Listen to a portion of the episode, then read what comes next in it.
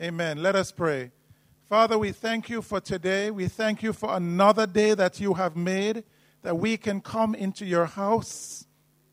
We can come into your courts to worship you, to praise you, to honor you, to glorify you, to lift up your name, to give you all the praise, Lord. Father, we pray for your presence to be with us. We pray for your Holy Spirit to minister to us. We pray for your Shekinah glory to come in this place. Lord, we pray for healing. We pray for restoration. We pray for your blessing. Lord, we pray that the words that will be spoken will be straight from you. We pray, Father, that your name will be honored and glorified in this place today. We give you honor. In Jesus' name we pray. Amen. Praise God. The topic of our, of our message this morning will be consider your ways and put God first. Consider your ways and put God first. You know, how often do we think about what we are doing, think about our lives, think about where we're going, think about where we're headed, think about whether, you know, we are in the will of God? Do you spend regular time in prayer, regular time in meditation, regular time in reading the Word of God, so that the searchlight of God can shine in our hearts and reveal the hidden things, those things that we don't want exposed. You know, I, was listening to a pastor, I don't know if you've ever heard his name, a man called David Pawson. He died this year, was 90 years old, last year, he was 90 years old. Um, he's a Bible teacher. And he said that one time, as ministers of God, as preachers, as, as, as teachers, you know that you're going to come under fire at some point. People will say things about you, right? And he said some people in the church started to say some things about him that he said wasn't true, right? But it was, uh, it was defamation of his character and it was causing some problems. And, he's, and he, he prayed to God and asked God to help him how to deal with it. And God said to him, My son, I don't remember the exact words, but I'm paraphrasing. He said, like, my son, don't worry about it. Because if they really know the truth, you'd be in a worse situation. You know, because sometimes, you know, we have things in our lives that are hidden.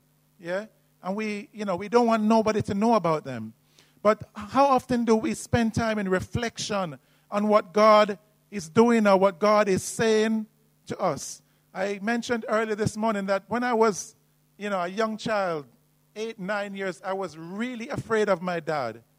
You know, I had a fear for him because he would punish us severely whenever we, you know, all my, my siblings, you know, he would punish us severely whenever we did anything wrong.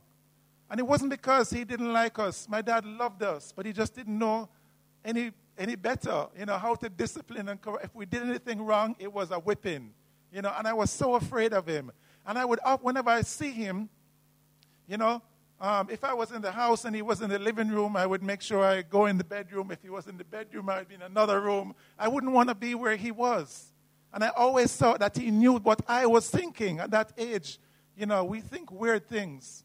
I didn't say this this morning, but another thing that I thing that I used to think when I was I don't know about eight nine, which may be weird. I don't know if you anybody used to think this way. I used to think when I closed my eyes, nobody couldn't see me. Yeah. So I don't know if anybody. Yeah. Okay. Right. So I'm not that weird then, right? I used to think if I closed my eyes, no, you know, somebody nobody could see me. You know. But thank God for saving grace. You know, thank God for saving grace. I think about the strengths, my strengths, my weaknesses at nights. When I lie down, I think about what God is doing, and sometimes God may even speak to me and say, Look, you need to improve in this area. You need to change. You need to stop doing this. You didn't, you didn't do what was right. You need to correct this, what you did. You know, sometimes, you know, we may say things to people that are not nice. I remember there was a time, there was a day when I was coming to, to Rock Teens. It was a Friday evening and I was late.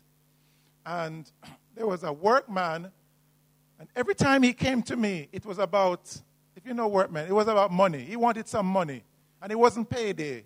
And he would come and he'd Boss, you know, I need some money to go do this or do that, right? And I don't know, the, I was, I got, re- I was ready, about to go into my car, and the guy came to me and he said, Boss, um, more have a small word with you. You know, when it's a small word, it's always something to do with money, right? More have a small word with you. And I said to him before he even said anything else, I said to him, Listen, whatever it is, if your mother even not dead, I'm not to, don't come talk to me, right? And I left and I, and Paulette, my wife, heard. I came to Rock Teens, and when I went home afterwards, she said, You know, what you said to him wasn't nice, you know? She said, Well, what if his mother was dying? Wouldn't you help him? And I said, I thought about it. I said, Yes, I would, you know, but what I said at the time wasn't nice, you know? And sometimes we've got to think about what we've said what we're doing. You know, come sometimes, you know, I was on my way to church and I was late and I was rushing to come to church. And that's what I said. You know, we have to think about what we're doing. And if you know that you're on the wrong path, we need to correct it. We need to know that we're in the will of God. This morning, I want us to look at consider your ways and put God first. And I want to look at a time in the Bible when God actually said to his people, Consider your ways. That's straight from the Bible. That phrase, consider your ways. Turn with me in your Bibles to the book of Haggai, chapter 1, and we'll stand and we'll say the declaration, but, and I'll read Haggai chapter 1, verses 1 to 12. When you found it, you could stand. Haggai chapter 1. Haggai is in the Old Testament, one of the minor prophets. Haggai chapter 1. Now let's say the declaration. Uh, this is God's word, not Brother David's word. I am what it says I am. I can do what it says I can do. I can be what it says I can be. And I will have what it says I can have. Today I will hear the word of God.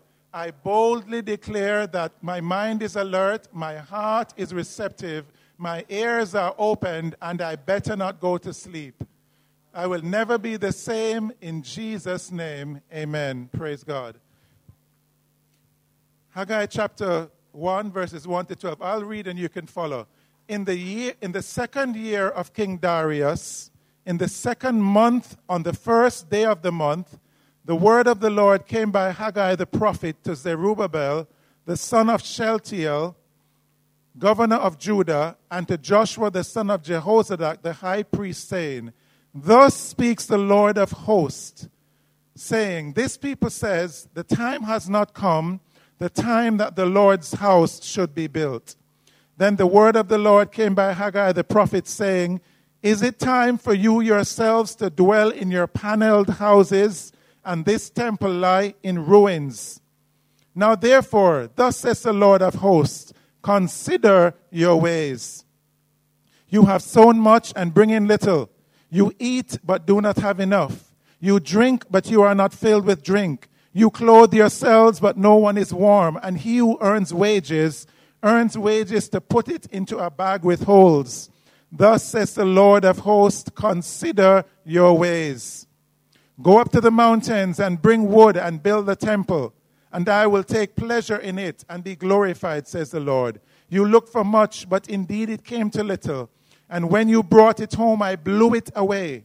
Why, says the Lord of hosts? Because my house, which is in ruins, while every one of you runs to his own house.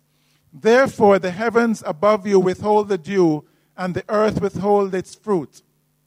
For I call for a drought on the land and the mountains, on the grain and the new wine and the oil, on whatever the ground brings forth, on men and livestock, and on all the labor of your hands. Then Zerubbabel, the son of Shealtiel, and Joshua, the son of Jehozadak, the high priest, and all the remnant of the people obeyed the voice of the Lord their God and the words of Haggai the prophet, as the Lord their God had sent him and the people feared the presence of the Lord. Amen. This is the word of God. You may be seated. Now, in order to understand what is happening, and that's why I have all these props here, yeah, we need to look at the background or the history to the story. The people of God, the Jews, had been in captivity for 70 years.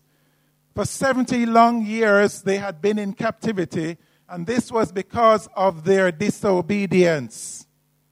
Disobedience brings, has consequences. You know, our parents try to teach us that from a very early age that we should learn to be obedient, obedient to your parents, obedient to your teachers, obedient to your elders. And disobedience has consequences. The first sin was disobedience when, when Eve sinned. She disobeyed God, and Adam sinned, he disobeyed God. Disobedience has consequences. Last week, when Pastor Omar spoke about Joshua as he led the people of God across the River Jordan and into the promised land, they had to destroy or get rid of the enemies, the Amalekites, the Jebusites, the Hittites, the Perizzites, and all the ites. God told them they had to wipe out the enemies, right? And God told them that if they were obedient, if they obeyed his commands, if they lived according to his statutes, then they would possess the land, they would live in the land, they would enjoy the fruits of the land. They lived in the land for hundreds of years, right? There were many kings. But unfortunately, they disobeyed God. They worshiped idols. They did the things that God commanded them not to do. They intermarried with other nations that God told them not to do that. And eventually, God also told them that if they didn't obey Him, they, He would drive them, He would take them out of the land. Somebody else would, would occupy their own land. And Bible history tells us there was two exiles, right? After King Solomon, after King Solomon, the kingdom was split into two. We had the northern kingdom of Israel, right, which consisted of the ten tribes, and then we had the southern kingdom of Judah, it was the tribe of Judah and Benjamin, right? There was two, there was a split in the kingdom.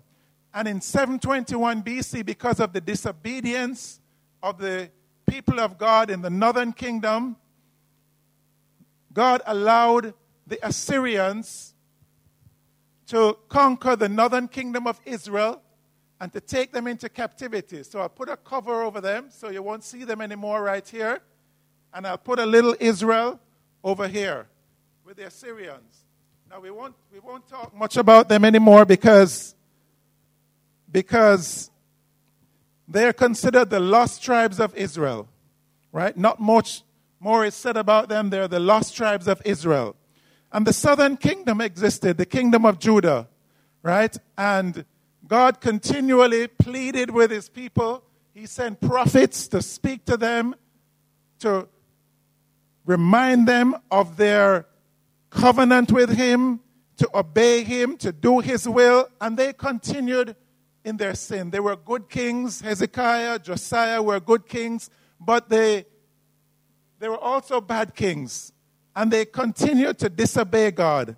And God eventually sent the Babylonians. Here's Babylon. God eventually sent the Babylonians to conquer them and to bring them into captivity.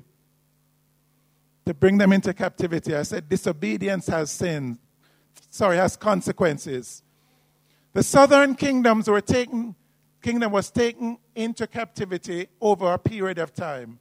A lot of people believe it was just one time the Babylonians came and, and took all of them away and put them into captivity, but it took place over maybe 20 years. It started in 606 BC when the Babylonians came and took the top layer of the people, the cream of the crop, the princes and the rulers. And that's when Daniel we know the story of Daniel in the lands then. Daniel and Shadrach, Meshach, Abednego, they were taken in the first exile. They were taken over to Babylon, right? And at that time, the king Nebuchadnezzar, he placed customs, duties, and taxes on the people. And as long as they paid their dues, everything was fine. But they rebelled after um, nearly nine or ten years. They started to rebel, and, and Nebuchadnezzar went again and took another layer of people, right? He, that's when um, Ezekiel went over to Babylon. After that, the people rebelled again, and maybe another 10 years.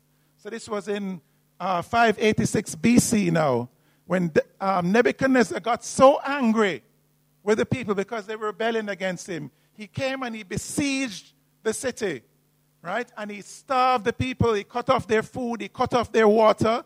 The people were dying. There was cannibalism taking place. You know, um, they were suffering.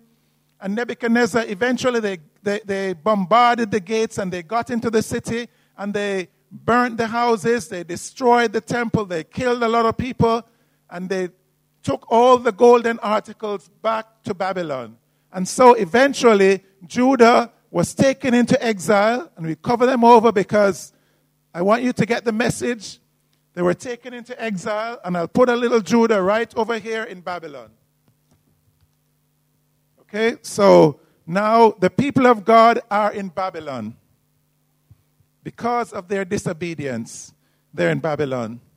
And they were in Babylon for 70 years. For 70 long years.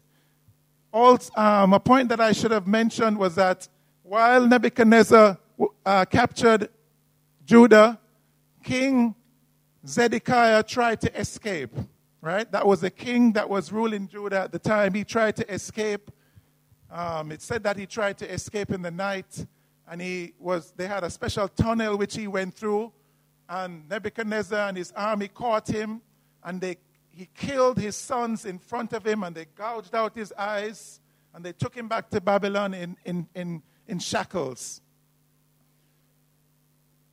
But one of the things that happened was that the temple was destroyed the temple in Jerusalem was destroyed. Now we have to remember that the temple was the pride of Israel, or the, sorry, the pride of the people. The temple was the center of the Jewish life. Everything that they did revolved around the temple. The temple was what made them special. The temple was what separated them from other nations. The temple was where God dwelt for them. You know, wherever they were in the, in the land, they would, and they were praying, they would turn their eyes uh, in the direction of the temple and they would pray, and God would hear their voice, God would hear them. In Psalm 137 and verse 1, it says, By the rivers of Babylon, there we sat down and we wept when we remembered Zion. You have to remember that this was a great tragedy for the Jewish people. This was the lowest, one of the lowest points in their history. This was terrible, right? The priest had no work to do anymore. The Levites had no work. They were in exile from their own land. This was a time when they were cut off from God. The temple made them different from other people. This is where Jehovah dwelt. This is where they could come to God and they would have answered prayers. This is where they would be forgiven of their sins. Every year, the priest would offer sacrifices and they would be forgiven of their sins. That was something special that they had that no other nation had this special relationship that they had with God. So when they lost the temple, when they lost their means of sacrifice, the Passover time, their forgiveness of sins, this was a terrible tragedy and a terrible loss for them. You've got to understand that. So they were in Babylon. They were in Babylon for 70 years.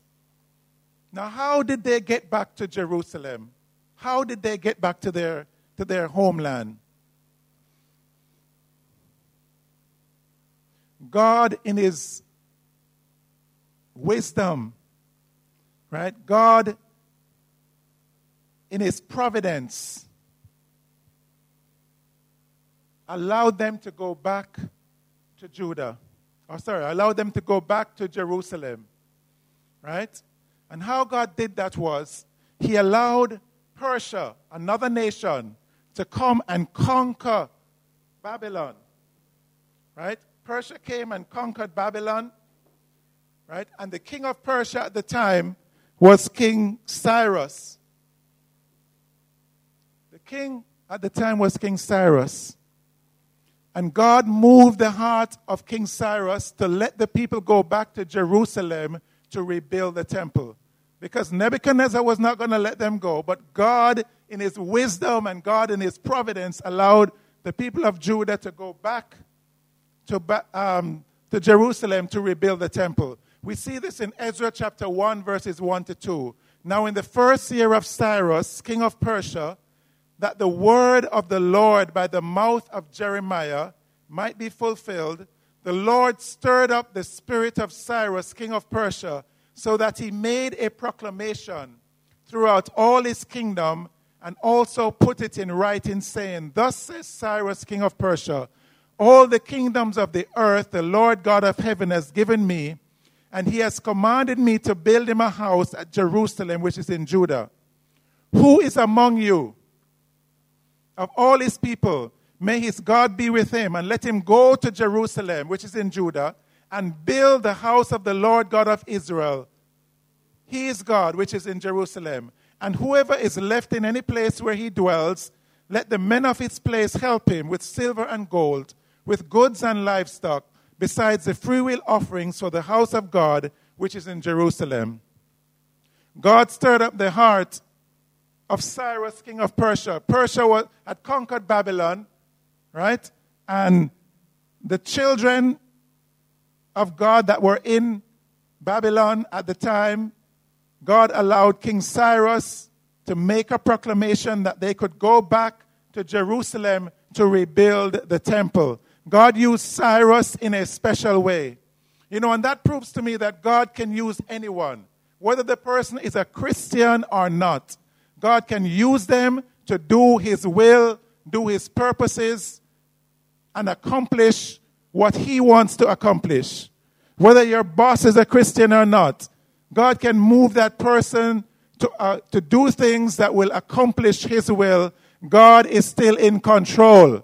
Last year, Pastor spoke about this. God is still in control. And the person doesn't have to be a Christian for God to move them to accomplish His will. Amen? You just have to pray and believe that God will do what is necessary to accomplish his will. So Cyrus made a proclamation that the, the children could go back to Jerusalem.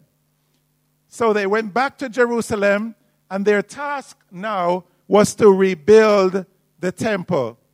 Right? Here we have exposed now the temple to rebuild the temple of God and to resettle there. But it's amazing it's amazing that not all the people, and I leave Judah here because there were still people left back in Babylon. Even though they were told that they could go back to Judah to build the temple, not all of them left. In fact, most of them still remained in Babylon. Most of them still remain. I don't know the exact number, but more stayed in Babylon than went back to Jerusalem. About 50,000 of the remnant went back to, to Jerusalem to rebuild the temple. And you might ask, why, why didn't more of them go back? You know, sometimes we can get very comfortable here on earth. You know, some of us, we get so comfortable that we stop thinking about heaven. And we even, you know, it's almost like we forget that this earth is not our home right? We are just passing through. And just like Pastor said, you know, if somebody, you know, asks you to give up all your money, would you give it up? You know, give up your house or give up what, you know, all your possessions, would you give it up? But at some point, you've got to leave it. You cannot take it with you. You know, we came naked into the world and we'll go naked, you know? But the people, sometimes you get very comfortable here and get distracted from what God really wants us to do. Now, some of the reasons why some people didn't go back, some of the people that were in Babylon would have been too old to go back. You know, if, you, if, they, were, if they went there when they were 30, they'd be 100 years old now. If they went there when they were one, now they'd be 71 years old. Right? And so some were too old to go back. Some didn't want to go because they were already settled and they're already happy in Babylon. They were doing business. You know, I heard one person say that the Jews know how to do business, right? And wherever they go and wherever they settle, they make money.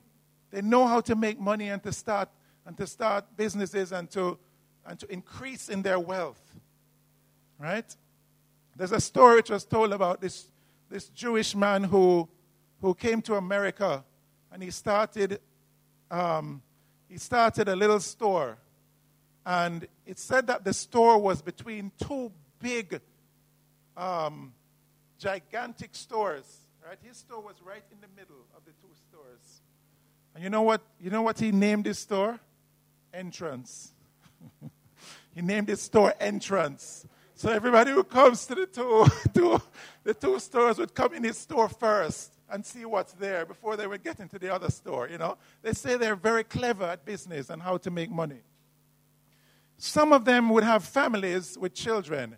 Now the distance from Babylon to Jerusalem it was 900 miles. And in those days, to travel 900 miles was not an easy distance. It's estimated that it would take four months to make that distance. And then it's not like today where you might have a car or a truck or whatever van. You could sleep in it at nights. They had to walk, they had to sleep out in the open. And I don't think, you, you know, I mean, there was no hotels along the way that they could stop and sleep overnight. They had to sleep outdoors. It was a tough journey to make 900 miles, an estimate of four months to take. Some didn't want the hard, some of, some people, some of the, the Jews didn't go back because they were not prepared to do the hard work. They knew it would be tough, they knew it would be hard work, and they didn't want to go. Some who were born in Babylon would not have known Jerusalem, and they were indifferent. They were indifferent to the work of God and what was happening, so they wouldn't go. The next group of people are those who were disobedient. I can imagine that there were some who would have heard the proclamation, but they were disobedient, their hearts were hard, and they couldn't bother, they didn't want to go back. And finally, there were those whose hearts, the Bible says, those whose hearts were moved by God went back to Jerusalem. God has to move your heart. God has to move your heart. You know, sometimes, you know, God may speak to you and you don't move and then he might speak to you another time, and that happens to me on several occasions where I, you know, you feel that prompting more than once, and you know that God is moving your heart. You know, God has to move your heart. and I said, Pastor, no matter how you preach, no matter how you teach, no matter how you urge people, unless God moves their heart, they will not move. God has to move your heart. And I pray that God is moving your heart right now. I pray that God is stirring your heart, that you have a heart of flesh, that when God speaks to you, right, He could touch your heart and you can feel the movement of God and do what He's telling you to do. Amen. Now, this was a joyous time for the people of God. You can imagine those who left Babylon and went back to Jerusalem to rebuild the temple, it was an exciting time for them because the temple was the center of their life. To rebuild the temple meant that they would now be the people of God once again. They would have a center or a place of worship. The temple was their pride and their joy of, the na- of their nation, the thing that set them apart from the other nations. So they were excited to go build the temple of God. They were ready. God had miraculously moved them where he allowed King Cyrus to give them a proclamation to go back. And they not only go back, but he provided them with all the financial resources and the materials that they needed to rebuild the temple. This was a unique structure.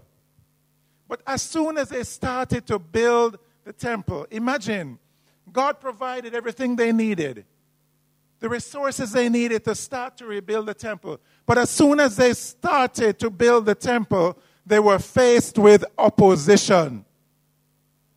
They were faced with opposition. Isn't that amazing? God provided them a miracle so they could go back. God provided them the resources to go back, the materials they needed, but as soon as they started to build, they were faced with opposition. Last week, Pastor Omar said, Every challenge has an obstacle. Those who were, who were here last week or listened online, every challenge has an obstacle. And the bigger the obstacle, the greater the miracle. Amen? The bigger the obstacle, the greater the miracle. As soon as they started to build, they were faced with opposition. Their neighbors, the Bible says their neighbors, their enemies, the Samaritans, when they heard about the rebuilding of the temple, they wanted to partner with them in the rebuilding work. Ezra chapter 4, verse 1 to 4 says, When the enemies of Judah and Benjamin heard that the children of the captivity builded the temple unto the Lord God of Israel, then they came to Zerubbabel and the chief of the fathers and said unto them, Let us build with you, for we seek your God as you do, and we sacrifice unto him since the days of Ash- Esarhaddon, king of Assyria, who brought us here.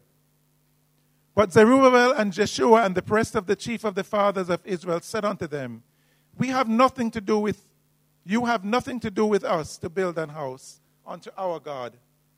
But we ourselves together will build unto the Lord of Israel as King Cyrus of Persia had commanded us. You know, as people of God, we have to be careful who we partner with. We have to be careful who we associate with we have to be careful when God gives us a directive to do something. You know, sometimes the first thing we start thinking about is how we're going to find the resources or how, who we're going to get to help us. And we are looking for partners to help us. Right? And we have to be careful in doing that because sometimes the enemy will come and want to partner with us. They will come as angels of light. They will come in a different form or, or, or their, their proposal will look great. It will look good, like they really want to help us. We have to be careful who we partner with. The Bible tells us we are not to be unequally yoked with unbelievers. What fellowship has light with darkness? We have to be careful. That is why we ought to seek the face of God at all times. We have to make sure that whatever we're doing, whoever we're working with, those are the people that God wants us to work with. You know, it's better you do the work of God and as God told you to do and to take time and do it. Some people, some of us, we want the glamour and the glitz. We want to do it big. So we're looking for people to help us. But make sure that the people that are helping us are children of God, right? And that we're not being unequally yoked. So, because the children of God refused to work with the Samaritans, they opposed the work. Now, you imagine somebody come and offer to work with you, and you say, No, I've got it. It's okay. I can manage. You know, it's, it's all good. And because you refuse them the opportunity to work with you, they now begin to oppose you. They come as your friend to help you, but now you tell them, no, you don't need their help. They start opposing you. That proves that they were your enemy from the beginning and they didn't mean you any good. Because why would they not oppose you? Exactly. Praise God. In Ezra chapter 4, it says, And the people of the Lord tried to discourage, the people of the land tried to discourage the people of Judah. They troubled them in their building. The Bible says they hired counselors against them to frustrate their purpose all the days of Cyrus, king of Persia, even until the reign of Darius, king of Persia. From one king to the other, they were trying to discourage them. In modern language, that means they got lawyers, they hired counselors, they hired surveyors, they hired the top people that they could to discourage and stop, to hinder and obstruct and slow down and frustrate the work of God.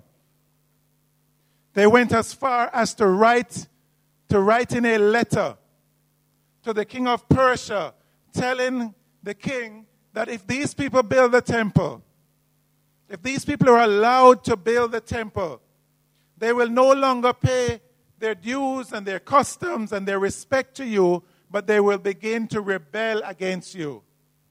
So we see in, in verse 24 of Ezra chapter 4 thus the work of the house of God, which is at Jerusalem, ceased, and it was discontinued until the year of the reign of King Darius, king of Persia. So the work on the temple stopped. The work on the temple came to a standstill. Now you imagine, you know, God has given you instructions. You've got your instructions to do something. And because of opposition, you stop. You know, they were beginning to feel discouraged. You can imagine now, you know, this was an abandoned construction site. The weeds would have started growing up. We see a lot of those sites all around Jamaica where they, you know, they start building and then they stop for years sometimes. The trees would have grown up. The wood that would have been on this site would have started to rot. There would be all kind of animals living on the site. And I can imagine maybe people would have started stealing some of the materials. The people became idle for God. Remember, there was no temple now, there was no place of worship. Every man was doing what they wanted and they started to rebuild or build their own houses. Nobody was concerned about the work of God and the temple of God anymore. They were in a state of apathy. They had a no care attitude. They were saying to themselves, It is not time to build the house of God. It is not time yet to do the work of God. At the same time, they were building their own houses, they were beautifying their own houses. And so, God, through his prophet Haggai, in Haggai chapter 1, verses 2 to 5, it says, Thus speaketh the Lord of hosts, saying, the people say the time is not come. The time that the Lord's house should be built. Then came the word of the Lord by Haggai the prophet, saying, Is it time for you to dwell in your paneled houses? That means your fancy house, your beautiful house, your expensive house, your good house. You know, is it time for you to dwell in your paneled houses? And this house, the house of God, lie in waste. Now, therefore, says the Lord of hosts, consider your ways. Consider your ways. You have sown much, but bring in little. You eat, but you have not enough. You drink, but you are not filled with drink. You clothe yourselves, but you are not warm. And he who earns wages put it into a bag with holes. God began to withheld or withhold his blessings from them God began to turn his back on them because the people were indifferent to the work of God. The people were neglecting the work of God. The people were saying, it's not time right now to do the work of God. You know, sometimes I feel like I can identify with the fact that when you go to work and you get your pay, it's like you put it in your pocket with holes. Because as soon as you get it, it seems to disappear. You know, money these days is almost like water. I say to my wife all the time, money is like water. It just seems to be, you know, it just seems to pour away, you know. But I'm not really talking about that. I'm talking about when God is withholding his blessings from you because you are not doing what you are supposed to do. You know, just like just like your, your, your, when you have your children, you know, they may, you may give them pocket money or you may give them a reward or gifts, you know, because of their obedience. God does withhold things from us when we are disobedient to Him and we are not walking according to His will and according to His purpose and according to His plans. Because He loves us and He wants to discipline us and He wants to correct us and put us on the right path. You know, as we start this new year, this is the second week, the second Sunday in January. I believe it's a time of reflection. A lot of us have made resolutions. We have made many plans for our lives, etc., etc. But a lot of us are saying it is not time yet to do the work of God. You know, some of us, you know, I know, I don't know anybody in Church on the Rock, but I know people, other people, you know, since the pandemic has started, have not been to church, and it's not, and they're not elderly people. You know, they're living in fear right now. They don't want to Some of them, they, they don't even want to go to the supermarket. You know, they have somebody else do that for them. You know? But I can see where it's hindering the work of God. And a lot of people are using this pandemic as an excuse, saying this is not time to do the work of God. They're like they're gone in hibernation. They're MIA, they're missing in action. But it's amazing that we find time to do everything else. We find time to do everything else. People are still going to school and college and university. They're finding time to study. They're finding time to work. They're finding time for their marriages. They're finding time for vacation. They're finding time for their houses. They're finding time to look after their cars, time for themselves, time to exercise, time for the beach, time for relaxation. They're finding their me time but they have no quality time or no time for God, no time for the work of God. And sometimes it's not, we don't actually say we don't have no time, but our actions show that we don't make no time for God.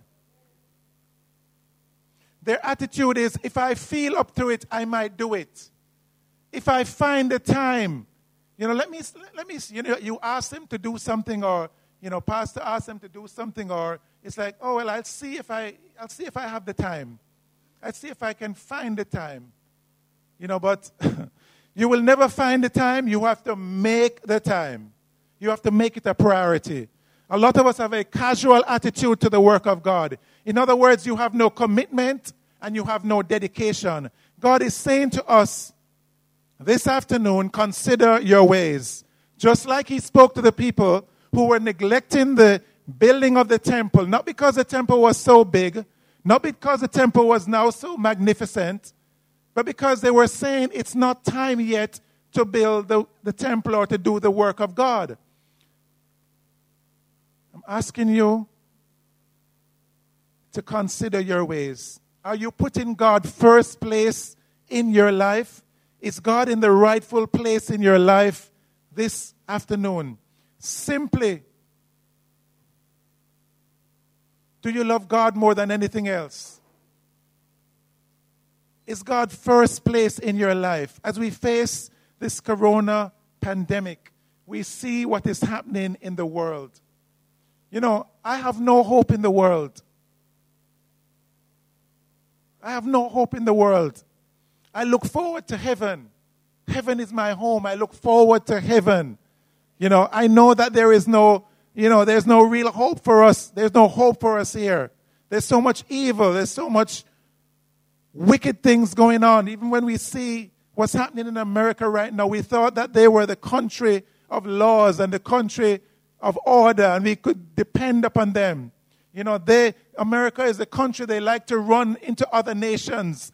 And if they're doing things that they think are not right, even regarding elections, they like to intervene. And look what's taking place there right now, you know, in terms of their um, election results. God is the only one that can save us, and we have to depend upon God.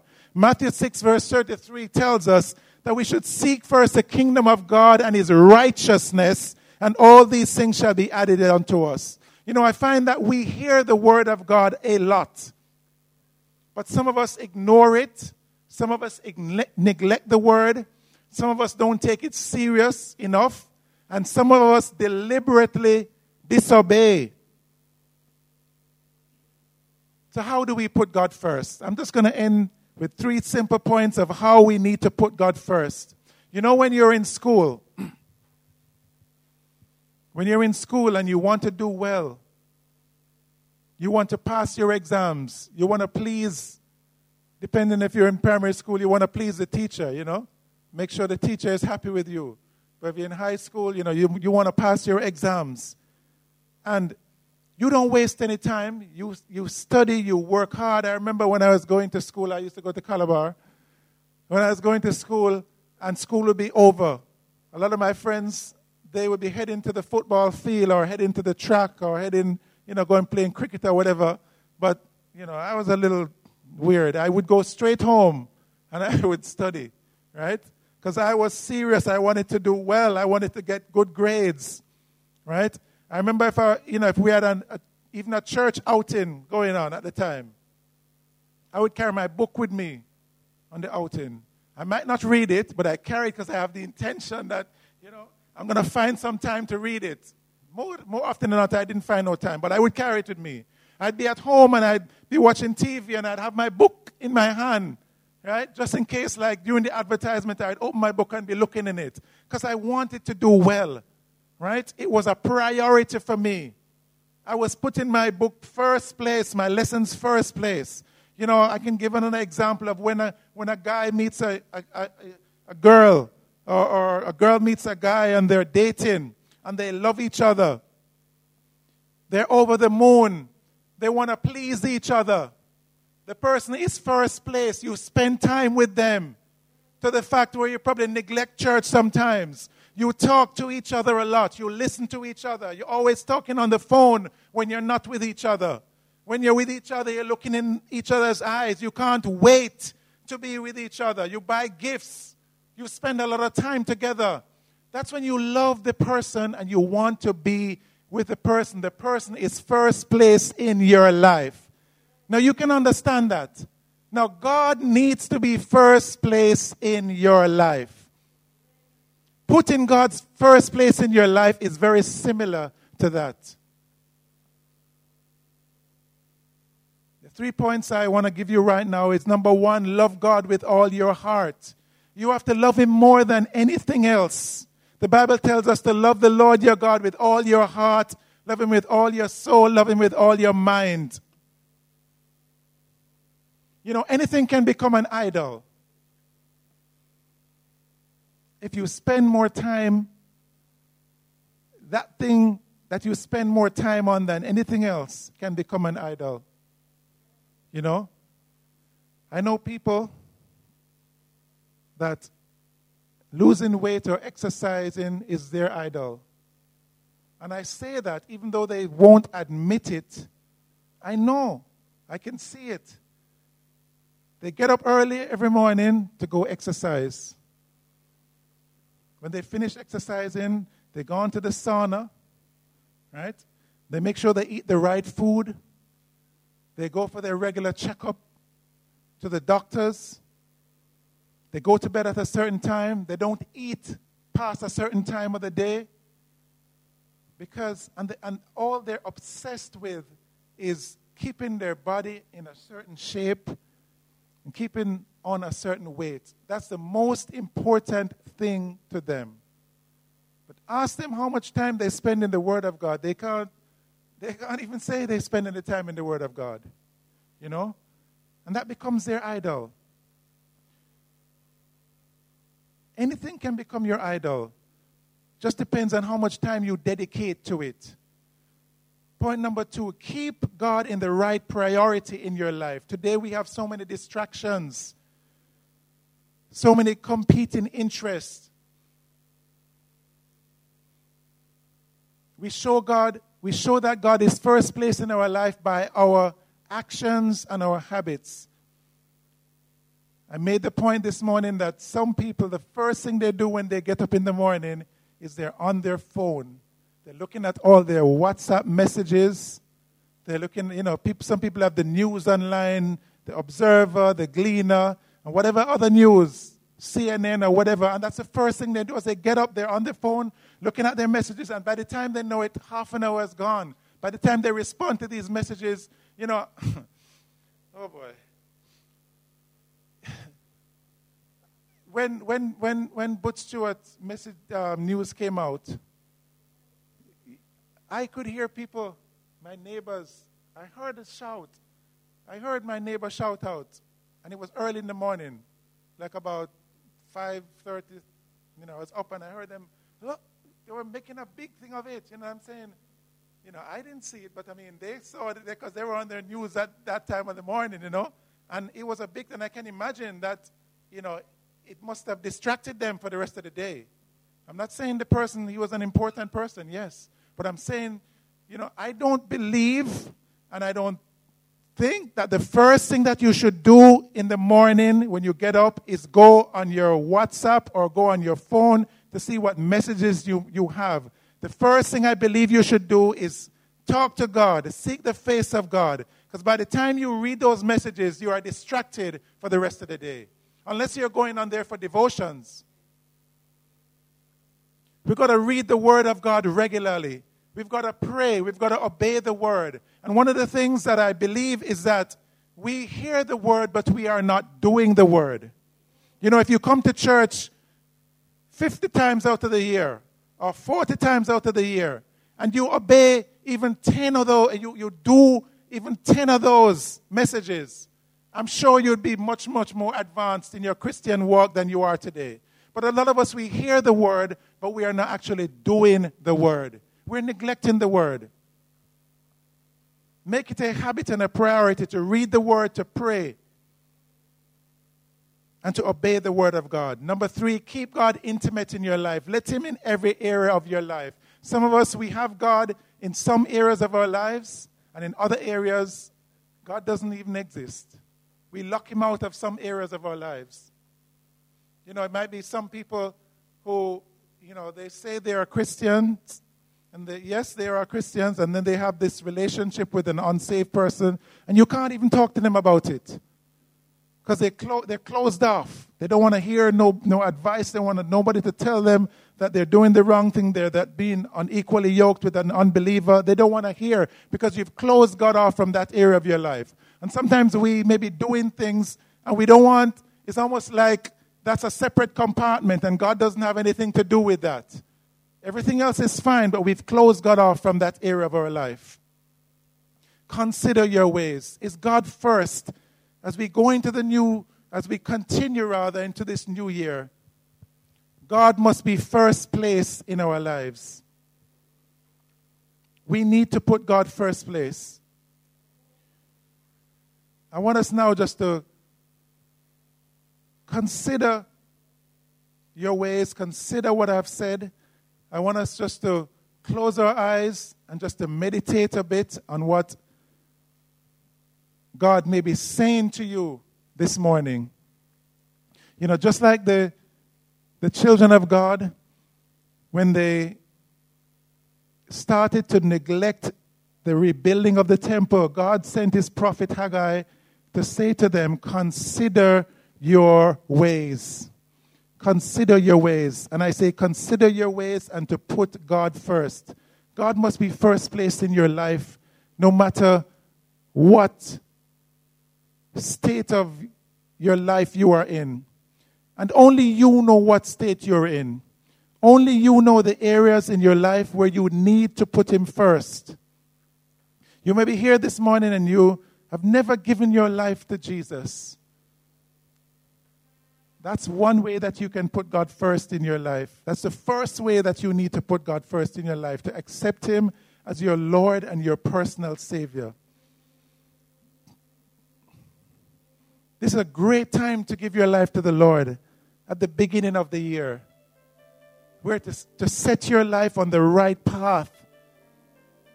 The Bible tells us, For God so loved the world that He gave His only begotten Son, that whosoever believeth in him should not perish but have everlasting life. If you're here this morning and you've never given your life to, to Jesus, I want you, and you want to give your life to the Lord, I would implore you to do that this morning. As everyone has their eyes closed, I just want you to put your hands up so we can see you, so we can pray with you.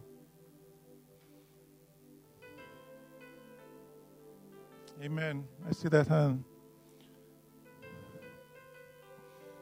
Jesus. Father, we thank you.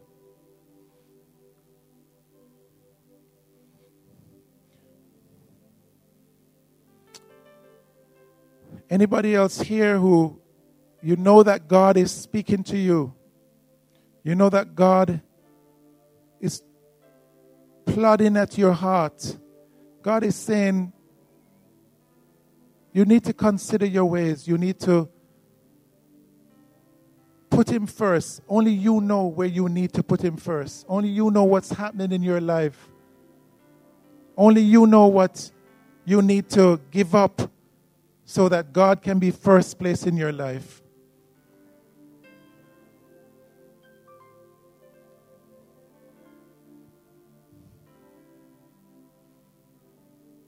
Let God just speak to you right now. And you can speak to God right now and say, Lord, I want you to be first place in my life. I want to serve you in the right way. I want to put you in the rightful place. As we pray, I'd like us to even make a further step. If you believe you, you want us to, to pray for you right now, even the young man that raised his hand to accept Jesus, if you'd like to come forward so we can pray with you, if you believe that you want us to pray with you as you, you, you rededicate your life to God and put him, to put Him first place in your life, I just invite you to come to the altar right now so that we can pray with you.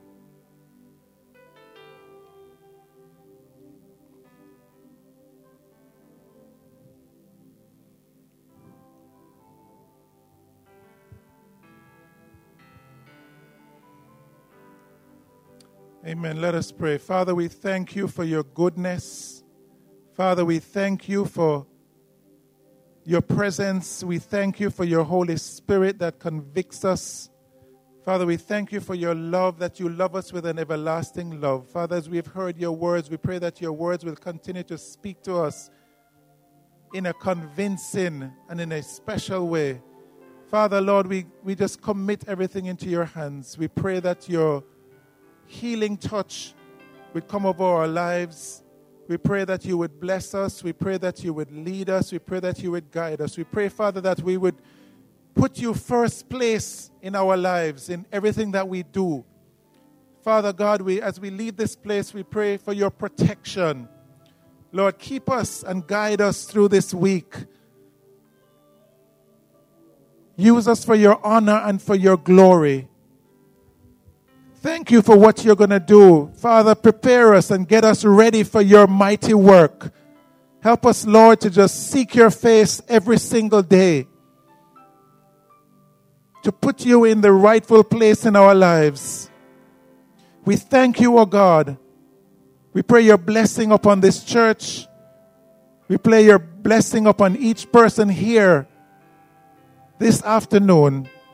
We glorify your holy and matchless name as we give you praise. In Jesus' name we pray. Amen and amen.